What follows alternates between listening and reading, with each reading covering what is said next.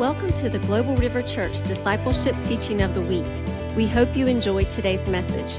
For more information about this podcast and other resources, visit globalriver.org.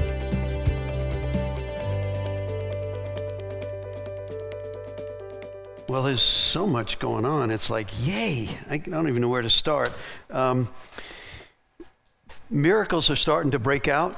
Um, we'll probably have a testimony Sunday. Is, I, don't if, I don't see David here, but um, metals disappearing. This morning at uh, intercession, it was really amazing. But um, David had a uh, David Wiley had a clamp put in. He had an aneurysm in the stomach, and so they said, "Well, you'll always have that metal there." It's going to be so. Anyway, went this week because he was having a checkup and said, "We we can't find the metal clamp. Where where's the metal clamp?" so I said, "Bring." The documented evidence of the before and after. And so, and uh, Lisa, I think Lisa Henry, I saw her here earlier. Uh, we've also got the documented her cancerous tumor in a kidney disappeared. They tried to find it, couldn't find it. So, praise God. And then, man, it's just amazing what's going on. What's that? Yeah, and your documented shoulder. That's yeah. So God's God's doing it. Praise God. I'm, I just get excited when He's doing all that.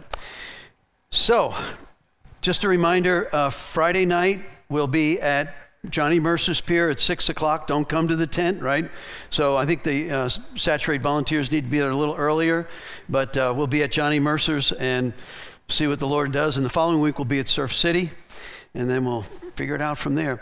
I did get a call from a revivalist. Uh, some of you can look him up, Bob DeLuca.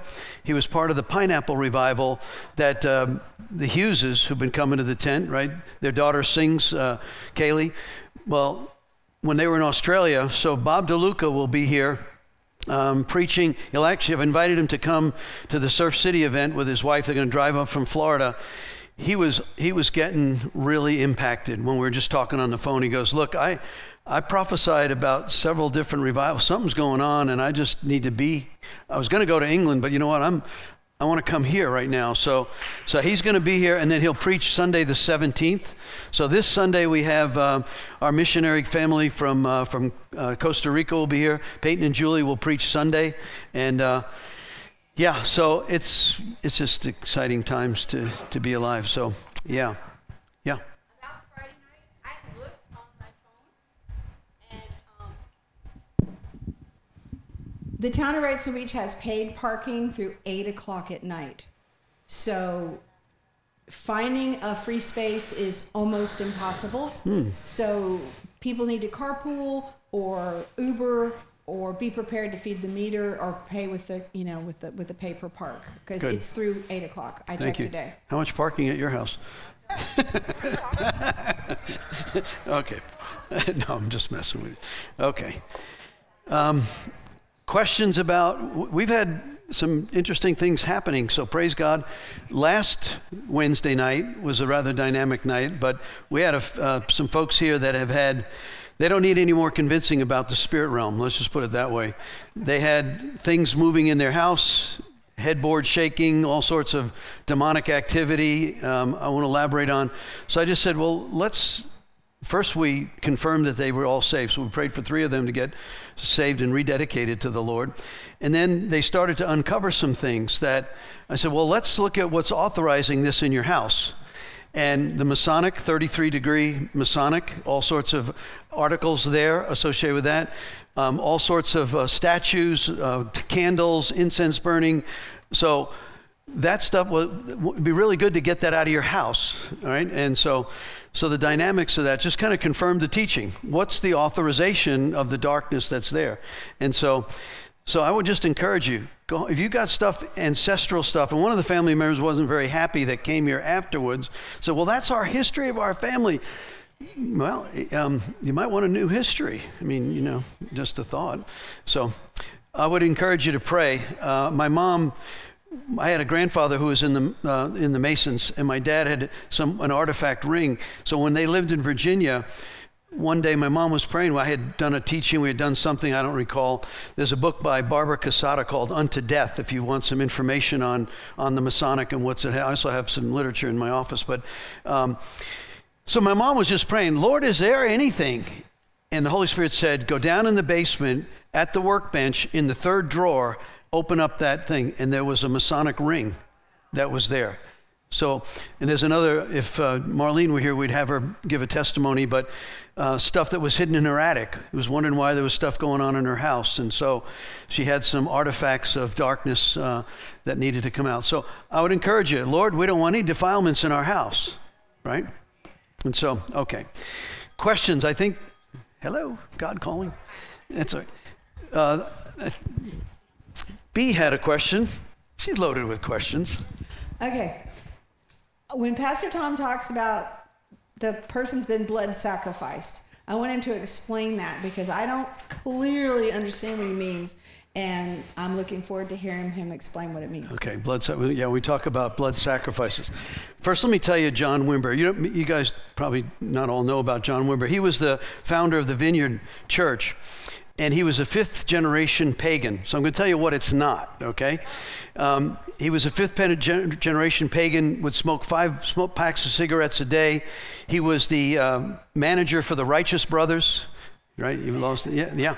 And so he gets saved. He's in Las Vegas, gets saved, and so he doesn't know anything. He knows he's got to get one of those books that has Holy Bible on it, but he didn't know. So he gets one of those, and and so he goes to the first church he knows about, and it's a, a denominational church. And so he doesn't know anything about anything, right? So at the end of the service, he's like, wow, that was some, comes out and he's sitting on the front porch and he's, of the church and he's smoking. Well, one of the deacons comes out and says, You can't be doing that. He goes, I can't. He goes, Brother, have you been blood washed yet by the blood of the Lamb? He goes, Man, when do they do that? so it's not that, okay? We're, we're washed by the blood, right, in the spirit realm. Now, what's a blood sacrifice? I recently, it was a couple weeks ago, I was doing a prayer ministry from another person in another state who had come up through South America and Puerto Rico and Santeria. A lot of what they, so he had gone to a ceremony with his family, his mother would bring him to the, the medium, the psychic, and what they would do is they'd sacrifice a chicken and they would coat them in the blood for the impartation. It's not good. So that's a blood sacrifice. In the satanic ritual abuse, what they do is this is crazy, but when we were in Argentina, we were operating, uh, doing prayer ministry with a nurse who operated inside the uh, hospital there, and they were claiming they were doing abortions, but they were actually taking the children from the abortion, keeping them alive, and then sacrificing them to Macumba. And so that blood sacrifice, they take the blood of that and they provide it for demonic possession. So a blood sacrifice, depending, it can be an animal, can be a human. They, they claim the most powerful ones. That's why this uh, decision that just happened is so powerful over our nation, which breaks that curse. So, so blood sacrifice is is not something you want. And, uh, and when those who have been through satanic ritual abuse or where a, the, an authority figure in that person's life has opened the door to them, there's a great deal of authority that comes down through. It usually takes more uh, time to work through the release of that. So, okay. All right, I have some questions for y'all now. Let's go back to some basics. What is deliverance? There you go. I liked it. Say it again. Setting you free from oppression. Okay. So turn to page, let's go go right back to page of where we were at, page 12.1 in your module. Remember, we're doing, we'll be following out of the spiral bound ministry team training manual, but the first part of this in page 12.1, what is deliverance? Setting a person free from the oppression of a demonic spirit. What is prayer ministry? What is prayer ministry? Besides the best thing that can happen, what, what is it? Rebecca? Um, I'm going to bar it from you. It's like um, a court appearance.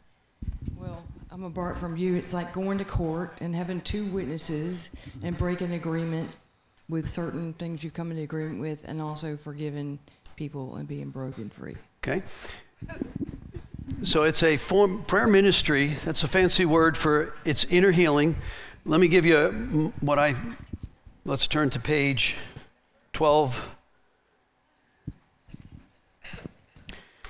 Well, let's turn to page 12.9. That's where we left off last week.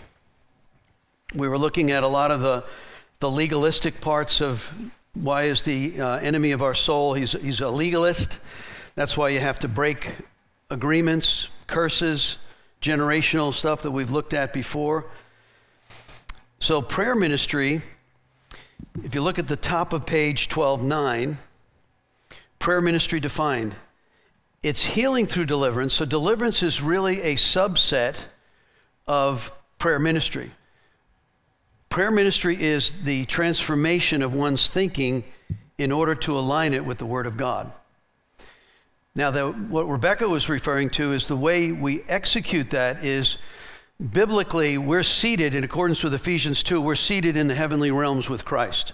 So you may be sitting here in the natural, but as a result of who you belong to, Jesus, you're actually seated with him in the throne room.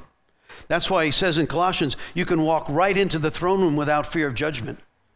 You've been so washed by the blood of the Lamb, so set free from him, that there is no accusation that can hold you from going into the throne room.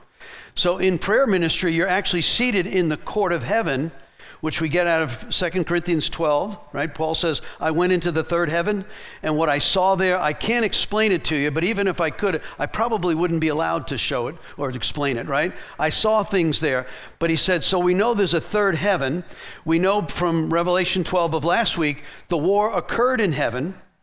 The good news is, the Lord and his angels cast Satan and his minions, one third of them, out of heaven. Unfortunately, they were cast to the earth. that's why most believe that the demonic realm, that as we see here in all the evil that's taking place, even this week, this guy in, in Illinois, right? You have to be possessed by a demon spirit of murder to be able to do that. And so that realm of darkness, so we are authorized by the court of heaven based on our authority and his anointing to be able to operate from that place and execute the authority here in this realm right? So prayer ministry, what it, um, it's really, we want to know what is it that the person believes that is not true or is partially true. So if you look at that page 12.9, there is a subset of deliverance in the prayer ministry. We get to the point where if there's a demonic oppression or something happening, we'll can't command it to go and leave, and it will. But it's so much more important. In fact, the more that you uh, operate with the individual with, tell me your story. I want to hear your story.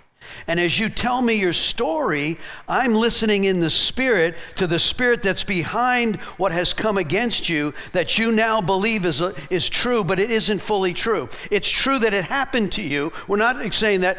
You know, I had one recently had been raped twice when she was a younger teenager the, uh, the opposition had happened to her, the promise, all those were true things that happened and stole her innocence that she then dealt with all this.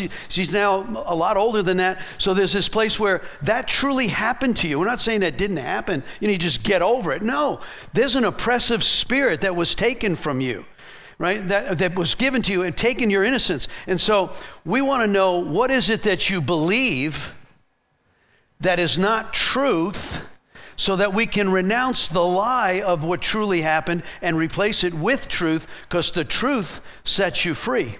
Jesus said, I am the way and I'm the truth and I'm the life, right? And I'm going away, and it's good that I go away because the Father's going to send you the Spirit of truth that will lead you and guide you in all truth. Once you get the truth, you get set free. So, prayer ministry is what's the truth? Where's the truth? And so let me give you a couple other, I want to ask a couple more questions. So, prayer ministry is really the transformation of one's thinking. And there's some scriptures that go with that. Maybe you can think of some of those. Proverbs 23 7 says, As a person believes in their heart, so it is, whether it's true or false. If you believe you're being rejected or that you're unworthy, this person recently I was doing a prayer ministry on, we, we start to look for what is the theme of the liar in your life that will reveal the strong man that you now, that is the stronghold, the fortress that Paul talks about in 2 Corinthians 10. What is the fortress over your mind that you believe? That's why I told you the weapons we fight with are not carnal. They're mighty to the pulling down of demonic strongholds, taking every thought captive, bringing it into subjection to the obedience of Christ. So this person had been told, You're a nobody. Married to somebody, um, a prior husband had said, You're useless. No one could ever love you. No one would ever want you. When that happens in a husband, then you tra- backtrack and you find a parent who says, you're, no, you're of no value. I don't really love you. When you start to build the structure of that lie that attacks the person's worth, and they believe they've been rejected and they're nobody, and then she struggles with all this, and then the enemy starts to compound those things with other lies that people bring, and then we start to see a pattern. Rejection, low value, low self esteem, inferiority, I'm not worthy, I'm not valued, which, as you know, is a lie. Jesus, the Son of God, died that you could be set free. The thoughts of, are, about you are as numerous as the sands of the sea. He wrote your name on the palm of his hand. So it's like, which scripture does not show value of who you are? So you know it's a lie. It doesn't matter. I've been, the person had been so assaulted that they believed the lie. So prayer ministry is, is where we put on our Holy Spirit detective hats and say, Lord, I want to know what the truth is here. What does this person believe that is not true or is partially true? The best liar is the one that has bits of truth, right?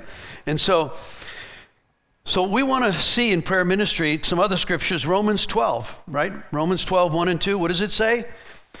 Don't be conformed to this world, but be transformed by the renewing of your mind, letting God change the way you think. If you'll do that, He'll show you His perfect plan and will for you. So there's a let God change the way you think. So another scripture, the one we talked about was in 2 Corinthians 10, right? 3 through 5. The weapons that we fight with are not carnal. Philippians 4, fix your thoughts on what is right, true, holy, pure, righteous, right? So there's a fixing of your thoughts. Don't be anxious for anything, Paul tells us. In so again, these scriptures are there that says there's something really, really important about if, and I, and I wrote this a few weeks ago on the handout, right? If you change your mind and then you change your words, you change your life. That's why we're, we're crazy around here. You say things like, oh, yeah, my head's killing me. No, no, you're not. You're not dying from that in Jesus' name. Be careful of your words. Be careful what you say. And as parents or grandparents or those who are supposed to be encouragers, you may have a, a desire to motivate someone. You know, I wish you'd work harder. You're never going to amount to anything if you don't work harder on your grades. Well, tremendous motive, really lousy method, right? So we need to be really careful about what we say and how we say it because those words have power. And I've seen after thousands of prayer ministries, we get triggered on what do you believe? What did they say? Oh, well, I went to the psychic and they told me this. What did they specifically say to you? Well, I can't remember. What's the general gist? And we start to put together what I call the, the strategy of the enemy in a particular life, looking for the strong man. What you were saying before about self worth, one thing about building, like in Chinandega, um, the people there, they needed 12 kilometers of piping put down. We were able to put down 200 meters. But, I mean, that's not much in comparison to what they need but they had never before had anybody come and help them. So they were kind of like, yeah, it's just us. Why, why, why do we?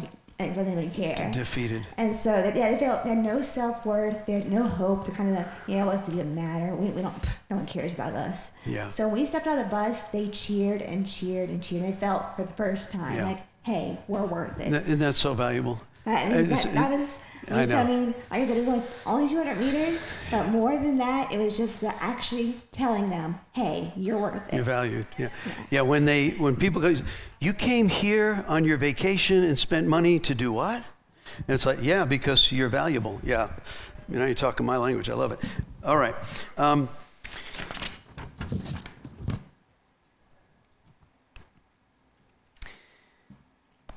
So, how do we strategically get to, or what's the method by which we find out what's the lie that a person believes? Because once you can get, remember, he, Satan's been a liar from the beginning. So, And then he uses it because he's been a murderer from the beginning. He's a destroyer. We, we know from John 10 10, we, the job description of Satan is to kill, steal, and destroy. The job description of Jesus is to give life in full abundance. So you got the two job descriptions right there. And then your job, my job is 1 John 3 8. Jesus came to destroy the works of the devil. John 14 12 says, Now, greater work shall you do because I go to the Father. So get busy, right? And so that's the equipping side of what we do in prayer ministry. So prayer ministry is it's fancy words for we're asking you to tell us your life story. We're listening to the bad and the ugly. We realize there's good in it too, but we're listening for the bad and the ugly that has caused you now to believe something that is not true. And once we can get there and find the spirit that's behind it, we start to build the strategy on how you get set free. And so I want you to look on that page 12:9. In the middle there, the, the darkness is number one, identifying the lies and the misconceptions the individual believes or perceives to be true, and indeed not. And then two, engages and removes specific spirits that form or manipulation or an influence to control the person's life. So that's prayer ministry. And now there are different methods and techniques that different ministries use. Many of you have heard probably of sozo techniques or may probably been to counseling yourself. And I'm a proponent of once we start, we stay in it until it is done. Now, there, uh, again, I'm not being critical, but when I don't know how, like we average probably six, seven hours with a person, right? And those that I was doing ministering with a woman who'd been trafficked for years, and we're, we're talking hours and hours to unpack the hurt and the wounds. And so, what we're doing is once we start, we set aside the whole day. Look, I clean my calendar. I tell my wife, unless you need, it's, it's really, don't call me. We're going to be tied up in this. And we tell the people when you come, come prepared. We'll have lunch and we'll figure out when we're done. Because once we start, it's hard to get back into it the next time. So you really start hearing and you're in the anointing. So we, we average, my wife often says, Holy mackerel, you spend all this time. As, yeah, and I love it. What do you pay for someone who finds freedom, who influences all these others in their lives? So, so if you look at your, the, this is the handout from weeks ago. I'll just refresh your memory. Um, my tree diagram. I encourage you to look at that. That's an example of, right? The, the, the tree on the right is the tree of death. So people come in and say, we ask them, um, so what's going on? Well, I'm filled with anxiety and I'm fearful a lot, or I'm uh, very depressed and suicidal. So those are fruit that are hanging on the person's tree, but that tree is being fed by a root system that is based upon a lie. And we're after the lie that's feeding. Why are you anxious? Well, some examples of this would be nobody can ever help me. Or I'm so guilty, I'm ashamed, you don't understand what I've done in my life. I'm so ashamed of myself. I'm so unworthy and unloved. Well, why wouldn't you be anxious if you believe that? Nobody can help me, and I'm so ashamed, even the blood of Jesus can't set me free. Lie, liar, pants on fire, right? That is not true. And so, or I hate myself, right? Because of what I've done or things that have happened to me. So once we understand what the roots are, and the reason it's painful in prayer ministry, because we're pain adverse, we don't like to dig up the roots of our past or the things that we did. In fact, recently I was doing someone case, I got to go in there and I got to tell my pastor my pre Jesus stuff. Oh my gosh. And I said, honey, if we haven't heard it, we've done it. And gosh, guess what? I won't even remember anything anyway in a little while. And so, why don't you take the stuff that is the most embarrassing and the most damaging to talk about that's in the darkness and bring it to the light so it loses its power. There were three in the tent Friday night that I ministered to. It was amazing. I, I, to see the gifts in operation is like, whoa. So, this uh, person had come from another state, young woman, and my daughter Katie, you know, when she's on and the Holy Ghost is operating, I don't want to bump her head up, but man, you just like sometimes I sit there and like, who is this child, right? When she's not after her chocolate and she's in the spirit, man, boom, right? Or getting you to take her to lunch or something like that. It's like, ah, right? Oh, she's here. Oh, hi, Katie. I love you, Katie. okay. So anyway, so Katie walks out, and you know it's one of those. She gets that look, and I'm like, okay. And she reads this person's mail, and that person breaks and starts bawling her eyes out, and then goes in the tank, and then from the rest of that was baptism of fire and love and whoo-hoo. And so, and the Lord unraveled stuff that happened to her from as a child. So you see the gifts in operation the gift of prophecy operating, the gift of the baptism in the spirit realm that's there, the deliverance folks that were there, the compassion and the love. And man, that is like there isn't anything more fun than that. I just, I'm sorry, it just is not.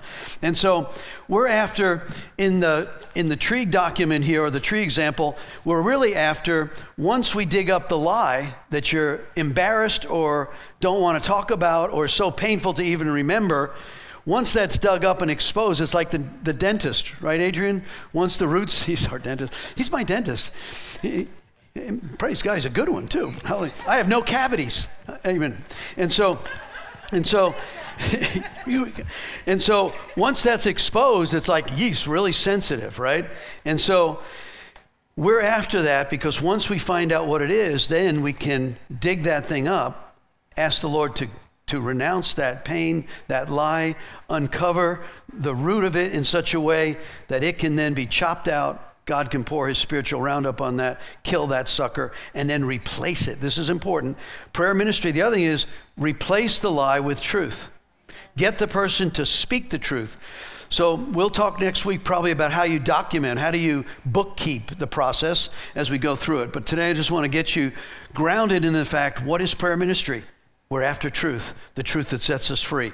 And the Holy Spirit will tell you that because He's the Spirit of truth. And if you position yourself in the gifts for that, He will bring that revelation to you, and it'll be amazing. You'll sit there like, that was really awesome, Lord. So glad you shared that with us, right? And so, okay, so again, let's look at.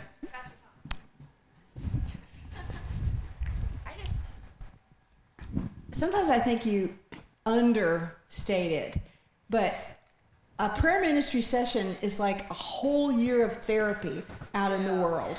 It, or, or, more, two years. And sometimes even, I know people who've been through therapy, I've never done it, but people who've been through therapy for a couple of years and they're still like stuck about 25% of the way, maybe two hours into prayer ministry. It's a A to Z cleaning. It's kind of like when you go to the dentist, when you're done, you're clean. You know, you don't want to eat because you don't want to get your, your teeth dirty again. You're just so clean. And yeah. it's it's just a huge huge deal. Yeah that it's the if you think of it this way justification when you come to christ it's just you're justified just as if you never sinned. You're, you're, you're a born again believer you're a new creation in christ. But then there's the sanctification process right? He tells us in philippians he who began the work in us will perform it to the day comes right? So you're not the same person you were back here when you got justified. He's cleaning you up, right? He's, he's cleaning us up as we're doing the journey through life and we're working through this if we're cooperating with the Holy Spirit. But what happens in the sanctification process, think of it as a stairwell. We're here and we're going, we're ascending the hill of the Lord, right? Psalm 24. Who can ascend the hill of the Lord? Clean hands and a pure heart. So, what happens in the sanctification, I'm asking the Lord to cleanse me physically, the things I do, but my heart needs to be purified.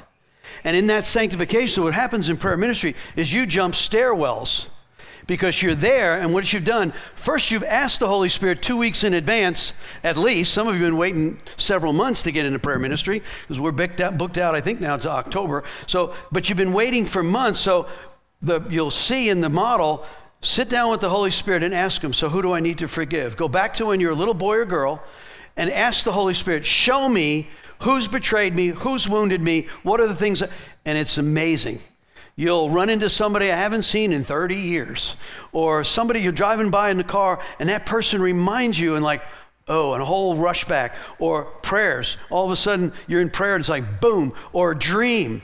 Why did I dream that? Ah, revelation stuff that happens because the Holy, you ask the Holy Spirit to show you, and He will. Sometimes it's not pretty. But it's okay.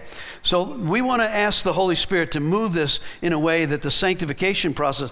That's why when I when I went, I was a pastor. I was 47 years old. I was a pastor. My senior pastor, Steve Mattis, ordered us to go to prayer ministry. I argued with him. I said, "Man, I'm really good. You know, I can preach forgiveness and confession. I think I'm." He goes. Yeah, guess what? You got a lot of baggage, and so do I, and we're all going, and I want you to go get your bags unpacked. So, being a good Navy guy, I saluted, went there, and man, I walked out of there after six hours like I could float. And I don't know what just happened, but my knapsack of anger and resentment against my dad's alcoholism, the fatherless issues, like everybody's got to have this. If I ever have a chance, we're going to, everybody needs to go. What would it be like to have a whole church filled with people that have no baggage? It'd be like, yay, what a church that might be, right? So, anyway, that's why we're kind of wild about this. Here's a Here's another thing. This is, you're, you're part of a fulfillment. I was, I just went to see the Top Gun movie. Man, oh man. Other than that one scene, it's okay. But anyway, it's the world. But um, I was in another Tom Cruise movie. I was in um, the Last Samurai movie. So I had taken a young African American uh, young man who was dating my daughter. I figured this guy doesn't have a father. I better find out. He needs to know that I'm a father, and he better not mess with my little girl, right? So, so I take him, just me and him. I said, "Let's go to the movie." So we go. We're in the Tom Cruise Last Samurai, and that's an R-rated slasher, right? And it's anyway. And so I'm in there. All of a sudden, the Holy Spirit comes on me, and I'm like, "Yeah." I'm in the movie theater. I'm like, Lord, you know I'm watching an R rated slasher movie right now, right? And so he goes, I want you to raise up the samurai for the last days. And I said, I said, Lord, I don't even know what that means. Raise up the samurai for the last days. So so I drop the young man off. We have a good time. I go back and I go on Google. I said, Samurai. I said, Lord, excuse me, but um, if I recall, in 1945, when the Japanese lost the war and the emperor was no longer deemed God, um, the warrior breed of the samurai pretty much disappeared. He goes, Yeah, but I want you to raise up the spiritual samurai for the last days. So I click on it, and up comes the thing that they're doing for the ladies' uh, advance right? Which the Dan is dressed in the absolute garment of all the Ephesians 6 warrior, the helmet, the dagger, the whole thing. This thing pops up as a samurai warrior. I'm like, that looks like an Ephesians 6 warrior. He goes, exactly. And he says, the definition of the samurais is they were a warrior breed that was so disciplined and dedicated they would give their life in support of God. I said, I'm getting electrocuted right now. So I said, and so I said, well, Lord, can I get some confirmation? So right after that, we get invited to go to uh, Virginia at Raccoon Ford Fellowship, and we brought a team there. Some of you remember that. And while we're there, um, this guy, he's an intercessor, he's like the main intercessor for the church. I still have it in my office. A, he had a carved samurai sword with I, I, at least 60 some odd hearts on it with the Isaiah 61 verse completely carved into the handle. And he said, I was told by the Lord to give you this samurai sword. These represent, I would do intercession for hours over our church family. And I am giving this sword because of the samurai anointing. I'm like, whoa. I said, okay, that's a confirmation. So then we go to Spain and we're doing prayer ministry for the Battelle ministry team, and some of you are on that trip. And uh, Toledo is the place where they make some of the best swords in the world, which is near Madrid. These, these guys go to Toledo and they buy me an official, real, genuine samurai sword that'll hurt you if you try. And they said, We're supposed to give this to you. I said, Okay. And that hangs in my office. So my point of this is, there's a fulfillment of the restoration of the disciplined warrior breed. And I've been meeting some of them, and they're, they're alive in the earth right now, and their desire is to have a disciplined lifestyle that love Jesus so much they're not ashamed of death, and they will give themselves physically, spiritually, emotionally for the king and they're alive today. There's, I've been meeting some of them. And so when you put the scripture together, we read it last week on Revelation 12. The war in heaven, right? He says there was a war in heaven. And how did this defeating of the enemy happen? It's threefold. He overcome by the blood of the Lamb. What he did, he did it by the blood of the Lamb. The word of your testimony. What do you testify? I testify Jesus, Savior, King, Healer, soon coming one, right? And you love him so much that you're not even afraid to die. When you put that love devotion together with the blood of what he did and you testify what he did, there's your authority to defeat the devil. And that has to come together when you do prayer ministry. And so when we look at this together, it's like, okay, God, I want to be one of those. Turn the page to 1210. The, one of the methods, so we're going to look at methodology. So, how do we get to the lie to find the truth? Well, if you look at that top page, the, des- the desire is to release information, to have an expectation both imparted as well as received. What do they, they tell you? And then impartation. Fancy words for, well, what's the information? Tell me your story. What happened to you? Why you been hurt? What's your wounds? Why are you being tormented? Why are you sad? What, what is it? What's, what's stealing your joy?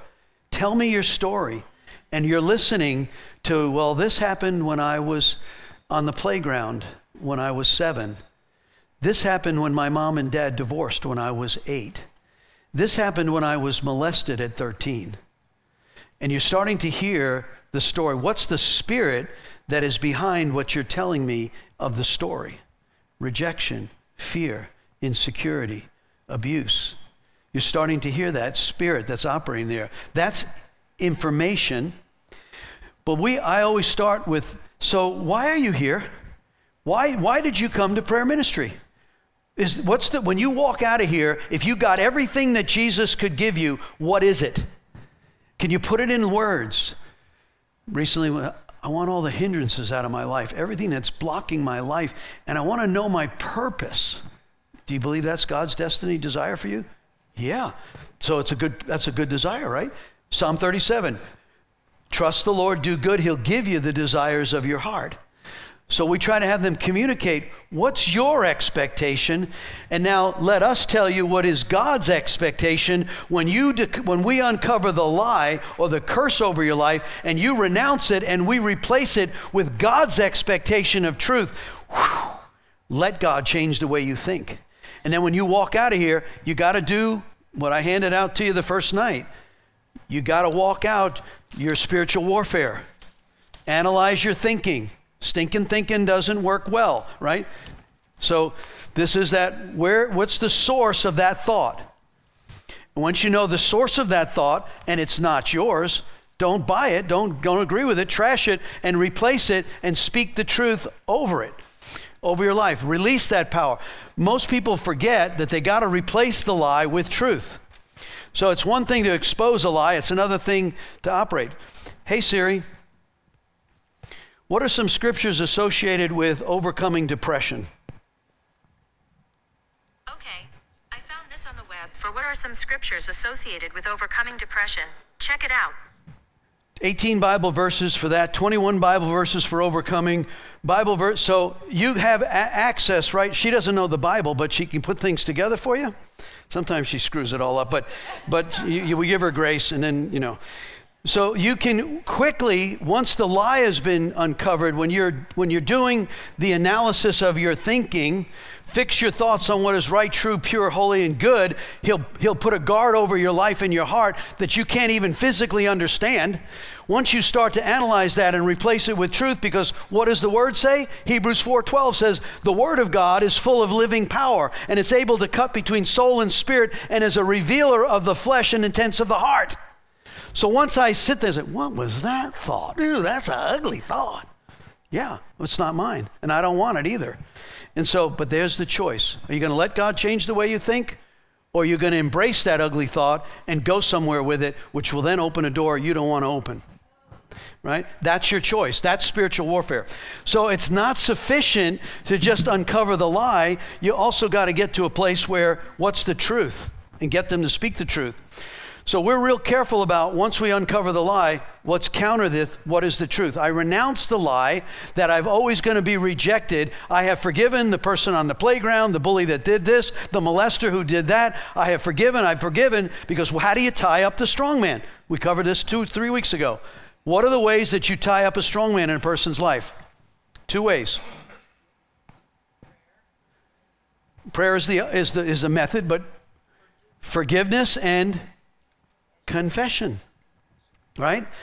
When you think, which is the model, we're going to look at the model. So, what happens when Jesus says in Matthew 12, when he casts a demon out of a person, the kingdom of God has come among you, right? That's in Matthew 12. And then he sits there and says, You can't enter the strong man's house unless someone stronger than him is here. In other words, Jesus say, I'm here, right?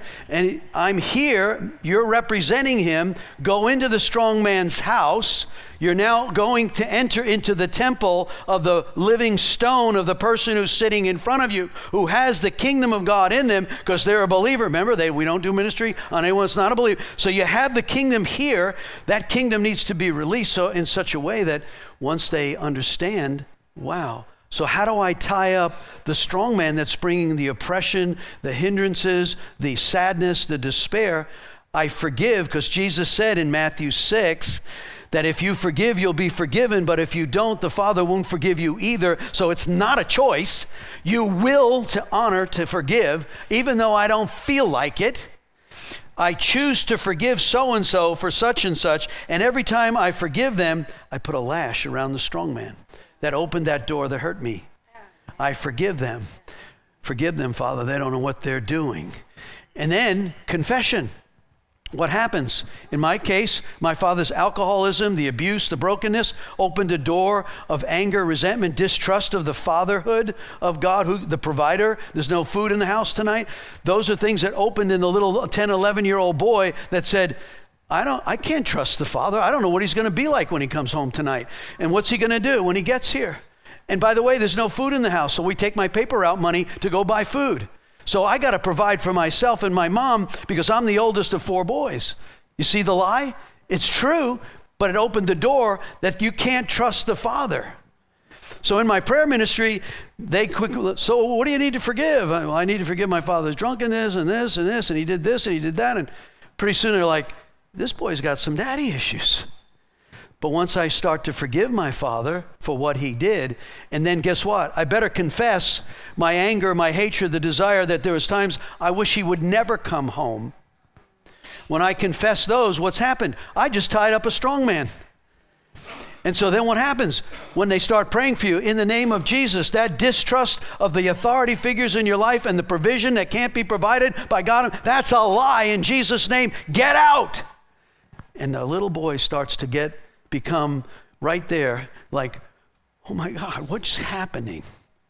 All the rejection, the anger, resentment, hatred goes out. And pretty soon the little boy is like, oh, I'm free, but whew, I don't know what happened. I know what happened now. But Jesus, I walked out of there like, okay, praise the Lord. So, we're looking at information, expectation, and the end part of that at the top of that page is impartation. Once they've, we, we go through, I said, So, is there anything, is there anyone else you need to forgive? And we give a moment, and sometimes they'll give a picture. I had one recently, I saw this person in a, in a Girl Scout uniform. And I'm like, Does a Girl Scout uniform mean anything to you? Oh, yeah. And like, what happened? Oh, let me tell you about my troop leader. And like, okay. Another one was riding a horse. And, uh, and so it's like, th- there's examples of ask the Holy Spirit, is there anything else? And just wait. And you'll be amazed. You just give the Holy Spirit time to operate. That person will share something or. And then another one is Is there anything you haven't told us that you think you should, but you're embarrassed to tell us? And that can open a whole door of, I'm not gonna, or I don't think so. I think I've been transparent. Usually you can tell. So that's where we tie up the strong wind. But then the impartation part of this is once the house has been swept clean, Revelation, Matthew 12, the house is now swept clean and in order. Because once the Holy Spirit comes in the house and has been confession and forgiveness, there is no longer any sin in the house. Right? 1 John 1 9. If you confess your sins to him, he's faithful to forgive you from all unrighteousness. Whose sins you remit are remitted. That's an amazing, powerful statement. Me? Remitting? Yeah, by my authority, that person. What about James 5? If anyone's suffering among you, let him call for the elders of the church. Let them anoint with oil. The prayer that's offered in faith shall sozo. He'll save and deliver the sick. The effectual, fervent prayer of the righteous shall accomplish much. Confessing your sins one to another. So what happens? That person, they've already confessed to Jesus, probably been to communion everything. Well, how come I'm still tormented? Have you ever told two other witnesses who are now seated in the heavenly realms with you in the courtroom with Jesus that you've just forgiven this person and confessed that sin? And we say amen and we forgive. Something shifts in the environment. And that person is like, whoa, what have you just done? The house has now been, you've gone through with the Holy Spirit willing partner there with the free will of the individual. I forgive. I, I don't want to forgive. I'd rather bless this person with a brick, but Jesus said, forgive and I'll forgive. And I choose to forgive. And that's the words. I choose to forgive so and so for such and such. And I now I confess my sin of.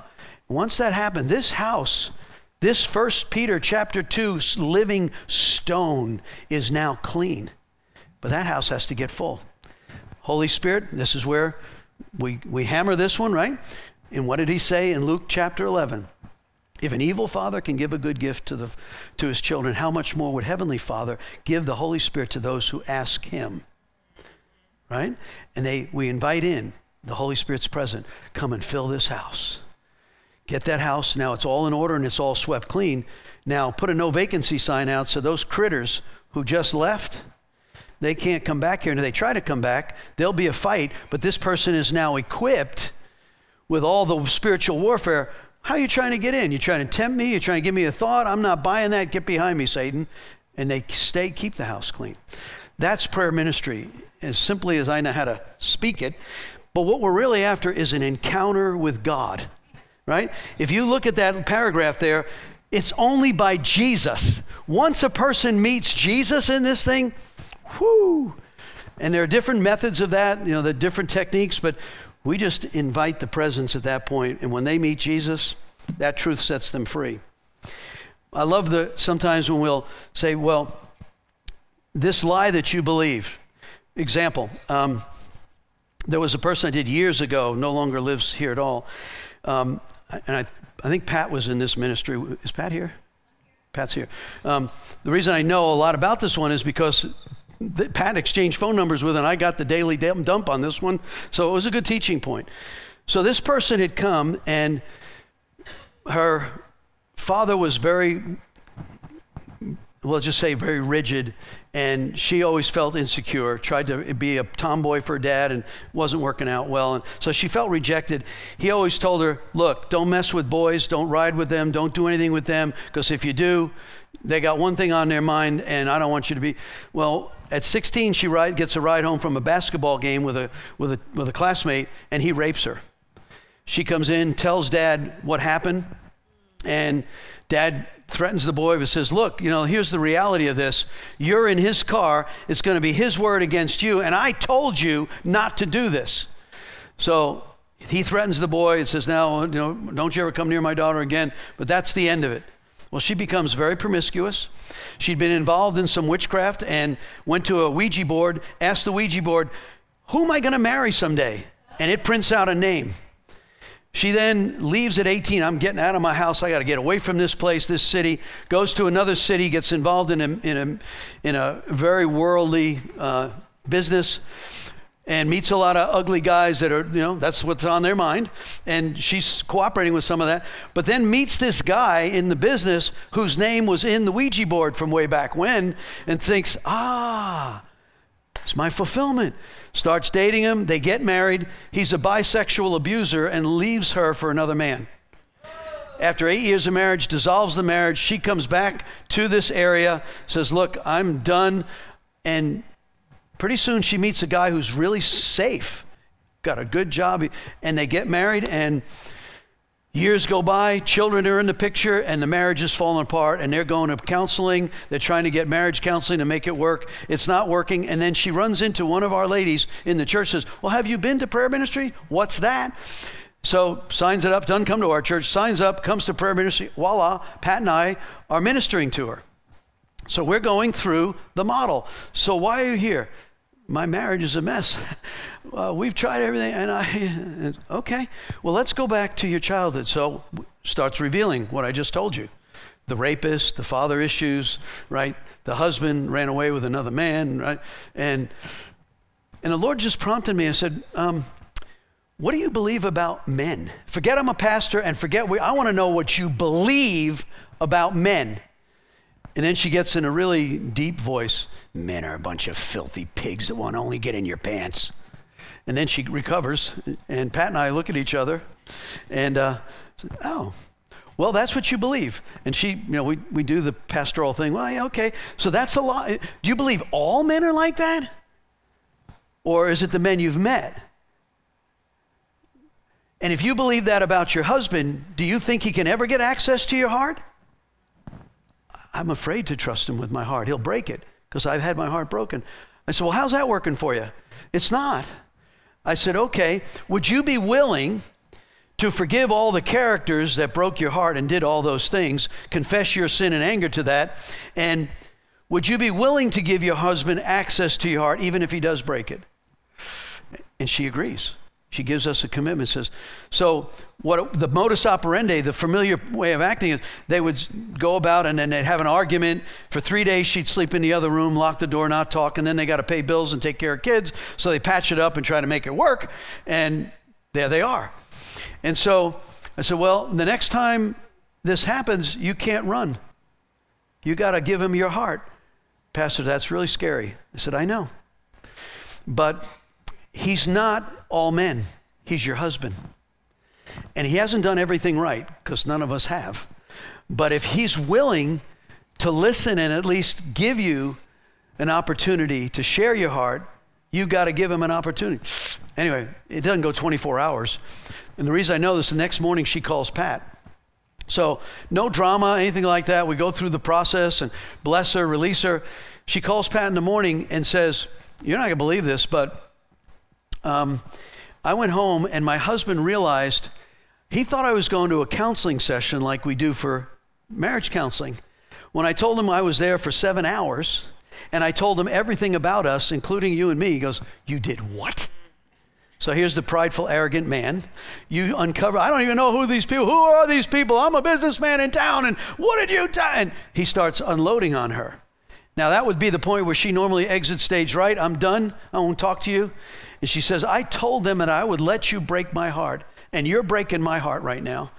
And she sits there and tells him, I went there to save our marriage, and I'm giving you permission if you want to. And she starts crying, and then he starts crying. And then she, he repents to her. You're right.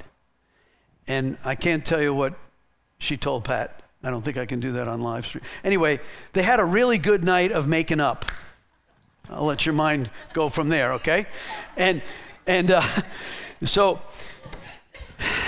I'm just reporting, okay? I'm just reporting. And that's the beauty of covenant marriage. So so they the next day she she's like, "Oh my goodness." She's contacting Pat and he's buying her flowers, taking her out to dinner, right? And there was this amazing connection. 2 weeks later, comes to the office unannounced and Pat buzzes me and says, Mr. So and so's here. And I'm like, okay. And he shakes my hand across the desk says, You have an amazing counseling ministry. What the guy was saying is, Wow, this is really different. And uh, I like this. Now, that's the good part of the story. They started coming to the church, did prayer ministry on him, the children, one of the children.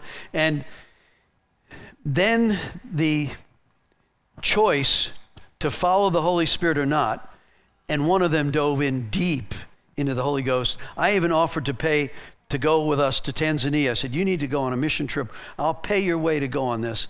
And he refused. The marriage fell apart, and he's no longer alive.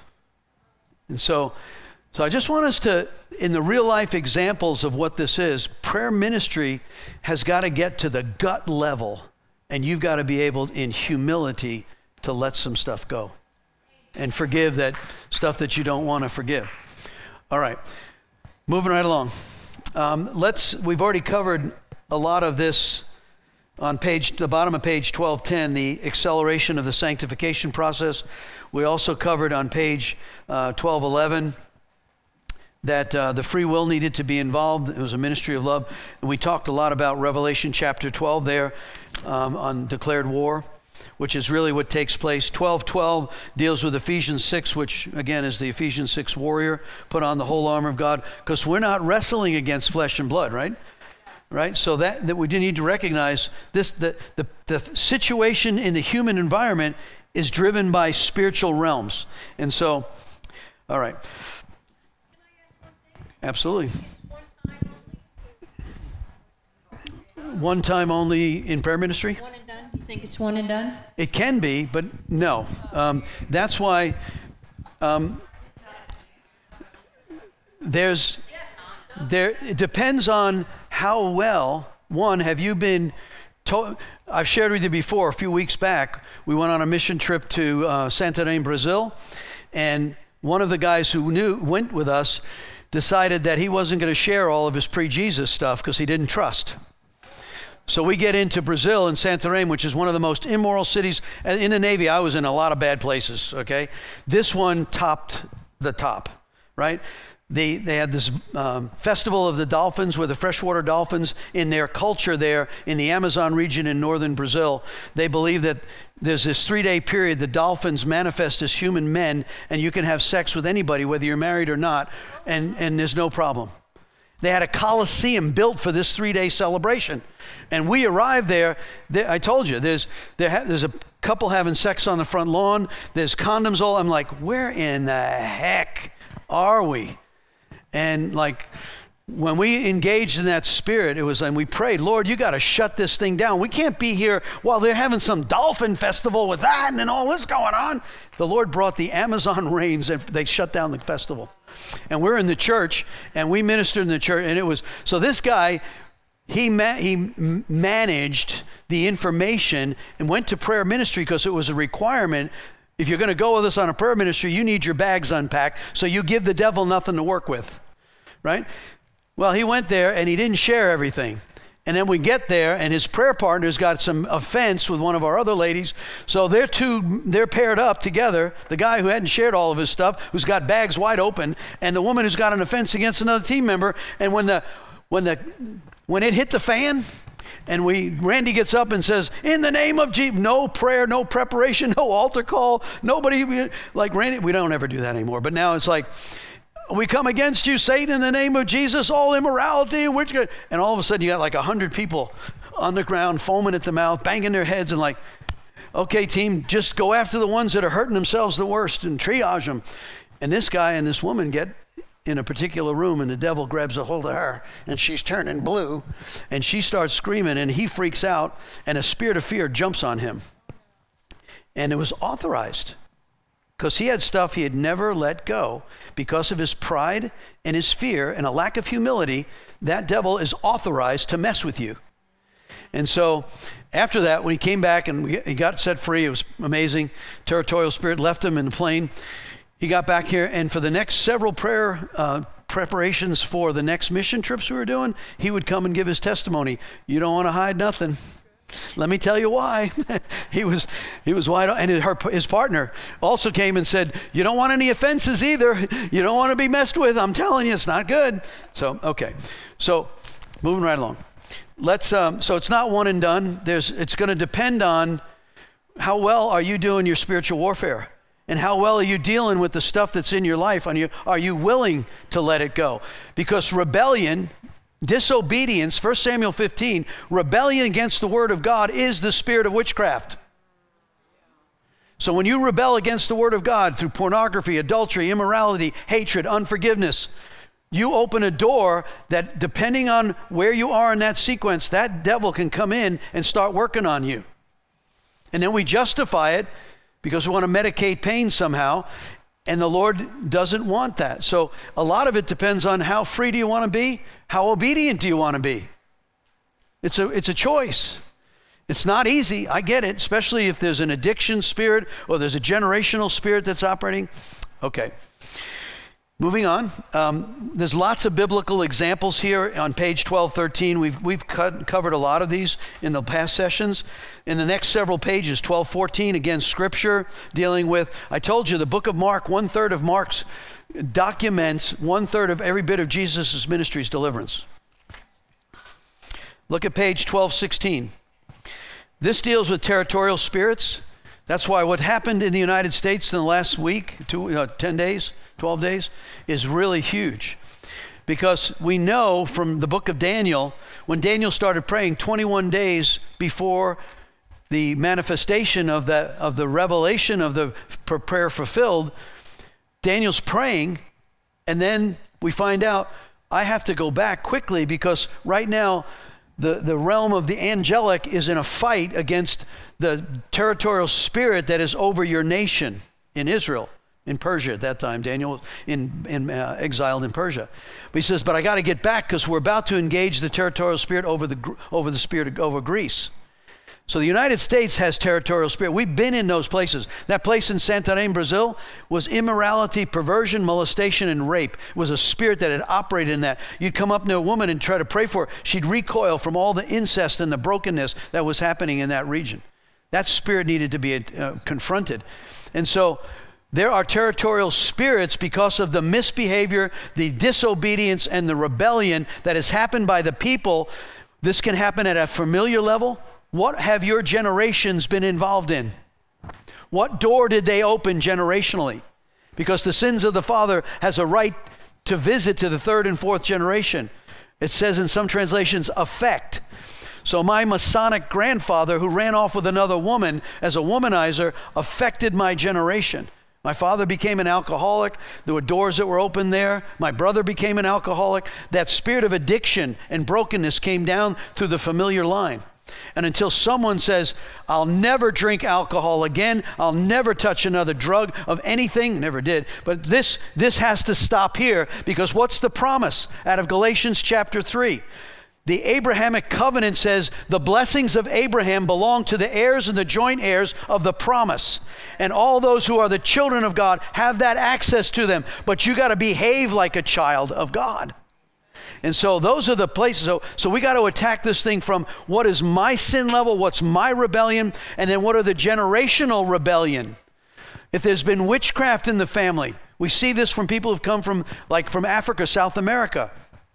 It's so prevalent there. You talk about blood sacrifice. This person had come from South America, uh, Puerto Rico, and that, that culture of Santa, uh, Santa, Santa, yeah, San La Muerte, yeah, San La Muerte, Macumba, that, that spirit of darkness where the blood sacrifice is part of the culture.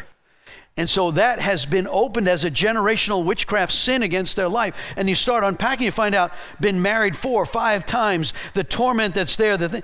What's the source of that? Well, there's been, there's been cooperation with rebellion, which is sin and witchcraft, but there's also generational stuff. So we have to deal with that. And we often cover that. I've spoken about that from Exodus 20, Exodus 34 before. Oh, yes. Uh, were we? Argentina, Eddie? When the pastor's wife, this was like a really, really, really scary one, right? She was a pastor's wife for years and years and years, and she ministered in the church with the, the the people that we were there with, but also the other side. And she had no idea that there was anything in there, and, but she was like you, we were forced to go through ministry. You don't remember, but Th- this keep keep, keep refresh me. So what happened? Well, either way, we did the ministry. She was in a lot of pain, and she was a, she was a dark skinned woman, and um, she was like bent over a little bit, right? And she had this from the time she was a teenager, a very young girl. She'd been raped by family members. She never shared with anybody. She didn't want to even tell us, but of course, you know, Addie said we see it, you know. So she confessed it and finished the ministry. The ministry went on for hours. It was really amazing. That night, she came into the auditorium and her skin color was lighter. She stood upright. Wow. I mean, that was a revelation. Yeah, now I remember. You remember? Yeah, so that spirit of infirmity that had affected her to the point where um, once she let it go, so, some of the darkest stuff you don't want to talk about, that's usually the linchpin of what really lets stuff free.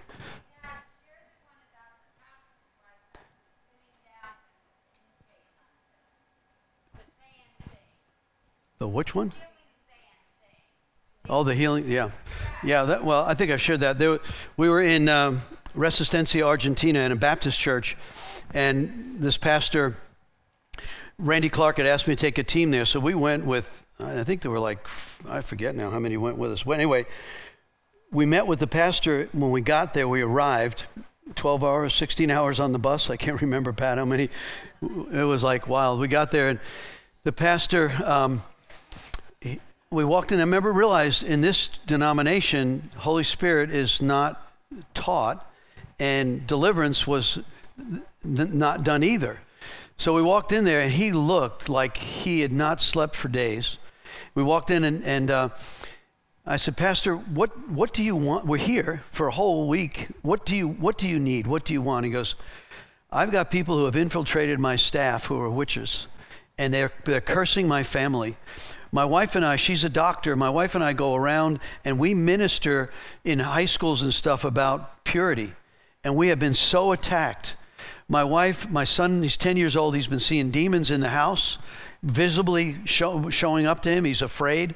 My wife has nearly died multiple times. She's been in the hospital. We're sitting in our church and I'm preaching, and the ceiling fan that's in the in the overhead disconnects and comes down, almost takes her head off. She's recovered from that, but that is all witchcraft stuff. I said, okay. And so are you okay if I preach about the Holy Spirit for impartation? And can we do deliverance on your people, some of your key leaders? He said, You do whatever the Holy Spirit tells you to do. I'm like, Whoa. And so that's a whole long story about um, what happened. There was one of, one of those times where the Holy Spirit fell in such power and he uncovered the witchcraft that was in the, in the congregation. And the Lord challenged them directly. They ran out of the place. So, so the, the, the point of all that is, even in that place where he was trying to do all the right things and, and just not equipped for the fight.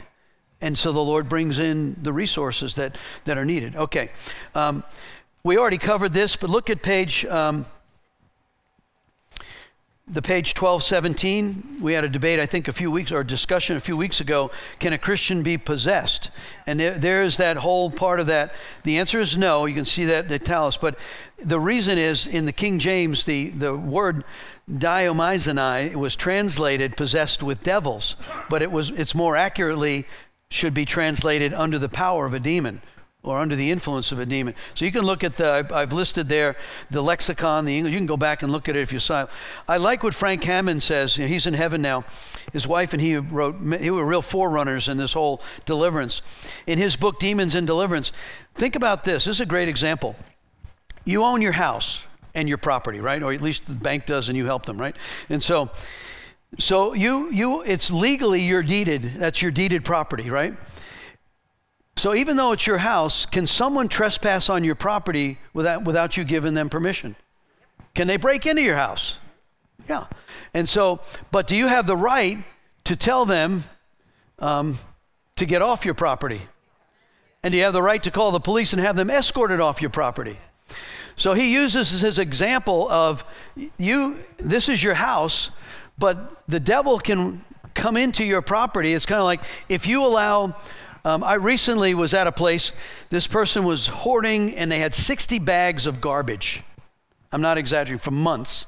My wife, I filled a dumpster outside her house, loaded that stuff up. I said, there was so much stuff of bugs and critters. If you allow the garbage to build up in your house, it attracts them. And so, what we do in prayer ministry is we find out what's the trash that needs to go outside the house so the critters can't be in there.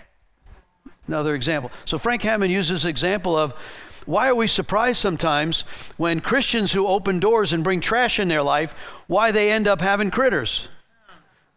That's the example. I think it's a good one. So, but at the same time, you can clean it out and, and uh, take care of it. Okay. Question. That was just like to share that what you said about bringing trash to the house So after my prayer ministry, I had felt a good weight coming off of, of my shoulders.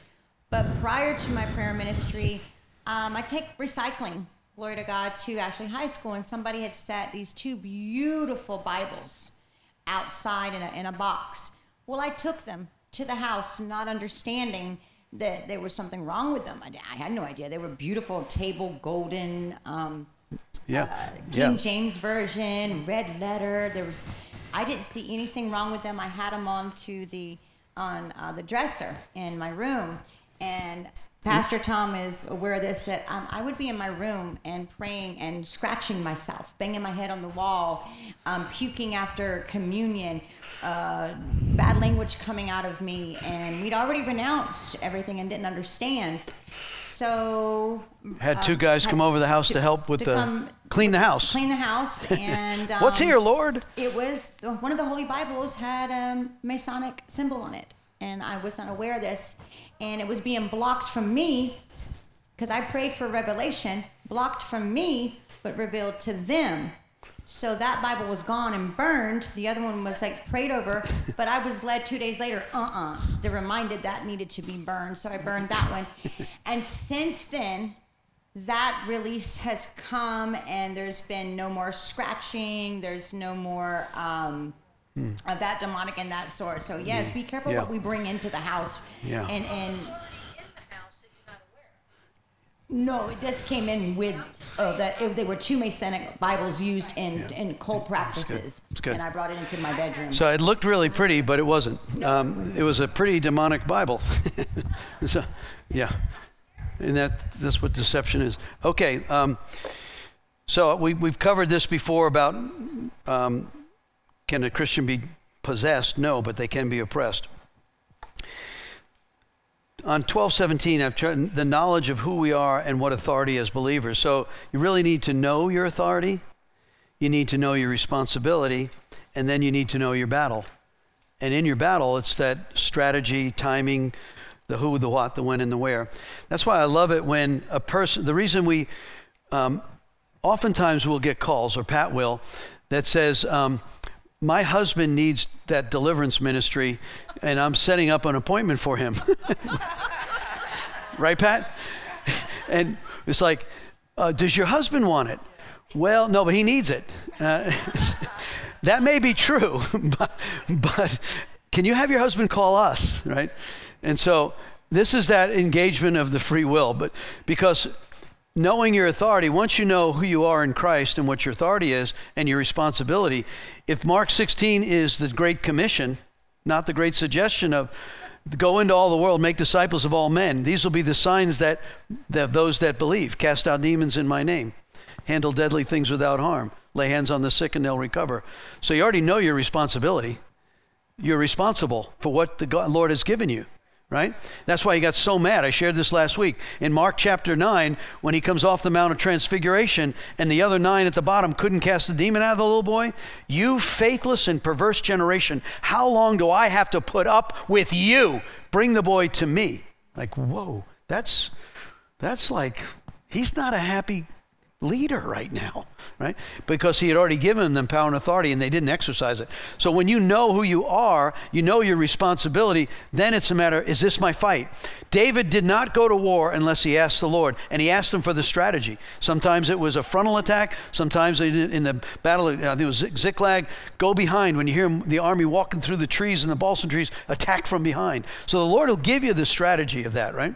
And that's why we don't start ministry until we've prayed that through. Okay getting there. Um, on page, we already did this last week, the sons of Sceva. That's authority. You know from that, Acts chapter 19, right? I know Paul and I know Jesus. I don't know you. And they went home naked, beat up. not a great, not a great prayer ministry. So how was your day, honey? not, not good. Okay. Intimidation. We've covered this, I think, pretty well. The devil will try to intimidate you. He'll say things like, When I come out, I'll kill you and her. Or they'll do a manifestation to distract, or severe pain, shooting pains. Why? Because they're diverting away from the fact that uh, they're about ready to be uncovered. And they want to, or they'll send up a lower level demon and you do some stupid stuff and then so you just be aware no we're not going to be intimidated here's some examples of that on page um, 1219 we've covered this before. Snake-like motions vomiting hair pulling biting scratching eyeballs rolled back screaming violent shaking all these lovely things right? Um, yawning sometimes or coughing. Someone who starts yawning. What's going on there? So again you're praying with your eyes open and you're watching for the manifestations of what's happening. That'll give you a clue of what that is. And if you're in the midst of casting out a particular spiritual thing, like I come against the spirit of rejection, it's like, and there's this, okay, there's something there. What's so you, that's an uncovering of what's at the root of the rejection that needs to be uncovered here and you can pursue that and more. Tell me about what you're feeling right now. What was I'm feeling this? Well, tell me about rejection. What what is it that you feel have, has been rejected in your? Life? Is there a particular time where you remember? Sometimes they'll tell you, I know exactly when this door opened, right? And so other times it's no, I'm not really sure. So so one of the intimidations is to uh, the enemy's plans is to intimidate. Okay, bottom of 1219. So what are God, as God's ambassadors, we're, we're looking for the time, and we've already covered this. If someone were to manifest, um, it's different in, in conference settings or in the tent where you, you're really there for a season, but um, a short time, and you really can't necessarily get into. I always try to take them apart. Usually we've been in the back of the tent. We want to unpack this a little more. Tell me more of your story. Now, there are those that will engage right then with the Spirit and cast it out and just get out, get out, whatever it is. Um, I have found that's not always as effective. It isn't. It's not as effective. I know Jesus can do it, and he has, especially in a conference setting where you're there and you're flying out the next day. The Lord will release a grace that is just power. So the Lord knows all the limitations, but he, there are times where we need to spend time with the individual to have them tell us the story of what's really what really broke your heart. What's going on here? Tell me that. And as you're in a compassionate role, listening and sharing with them that love relationship. See, love always conquers those broken places. And so I prefer us to shut down manifestations and, and set up a time where we can do that privately. Um, so, what are some of the determining factors there on the bottom of that page, one through five? Um, the per- person is manifesting in public and has a spirit that is authorized to be present. When something starts manifest, we're in worship and all of a sudden something's manifesting, there's an authorization there. And like we said, half the time the person may not even be aware that they're in that place. So, yeah, we got to finish. Okay, number two, the person is highly tormented, probably can't get free by themselves. The lies of the door that have been opened have been authorized by spirits present and need to be dealt with. Truth needs to set them free. We want to protect the dignity. That's why whenever we're ministering to a woman, there's a woman present. Whenever we're ministering to a man, there's a man present. And so, because again, you need a witness, and it says if one can put a thousand to flight, two can put 10,000 to flight. Jesus sent them out in, in uh, Luke chapter 10, two by two. So there's something powerful about uh, doubling up there. Warn the person to keep the door closed. We covered that as well. You don't want seven worse coming on you. Okay. So we have uh, two more sessions after this night. So we're going to finish. So I, I hope or pray that you'll finish reading all of this module, which goes, it's really not that many more pages.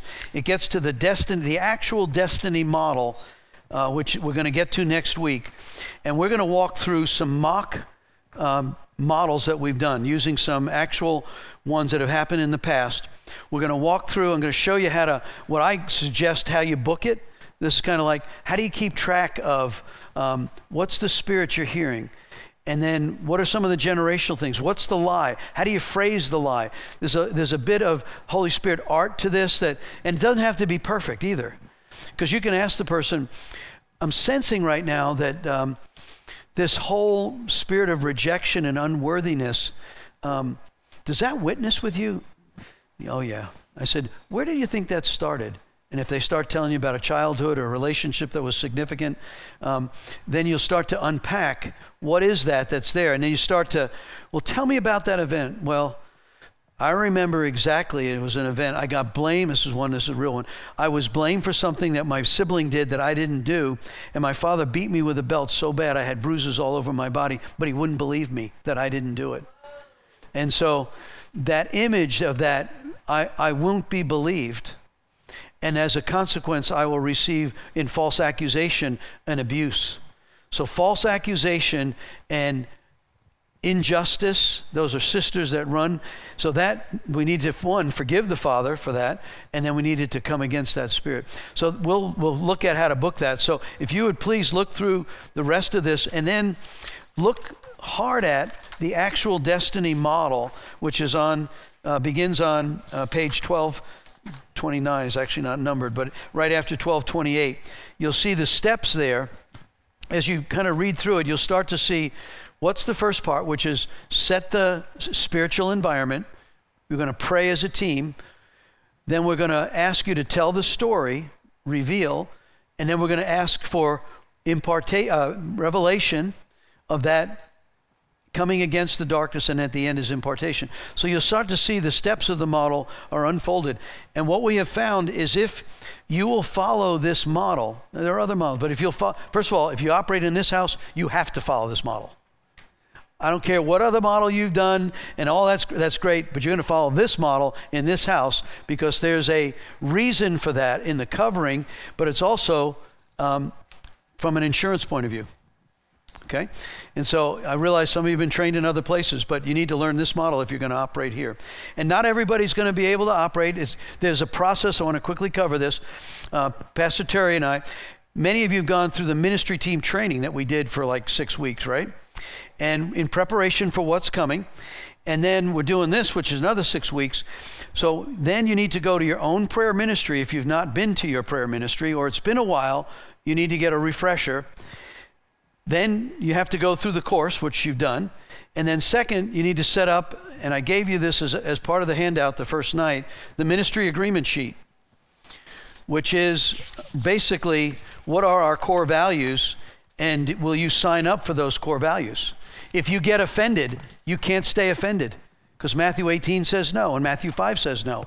So I agree not to let my offense divide the house. I'll be here. There's no place in the scriptures where it tells you that you join a church by signing some document. There's no, you show me in the scriptures where it says I'm a member of the church because I'm on their rolls. It doesn't, it's not there. And so, but we do know that there's a tribe, and being part of your tribe, First Corinthians 12, 28 says God places you in the house, in the body part that you're supposed to be in.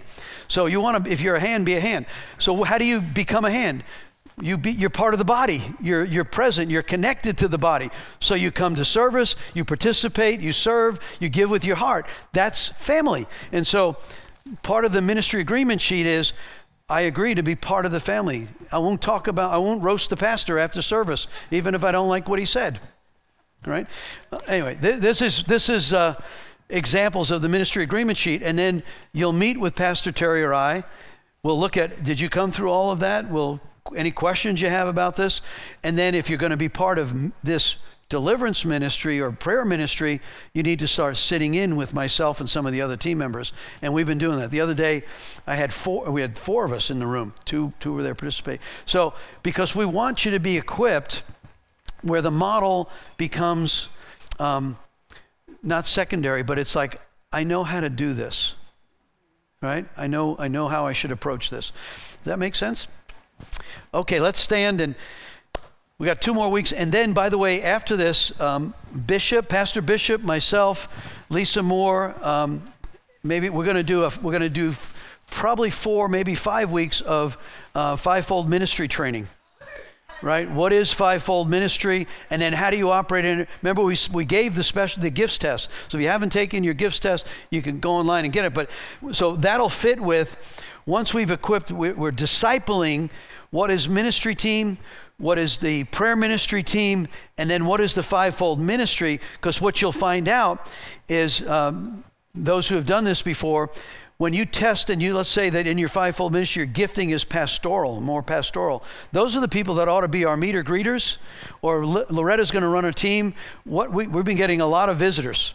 And so we're going to have a visitor team on sunday morning. So those kind of folks that are they're just nice. You know yeah hi welcome you know and and they know something about the church too like so anyway Lord, I just pray right now in the name of Jesus for peace. Anyone who's been listening on live stream, I know these can open a whole lot of questions about where we are, what's our past, maybe this is my sin.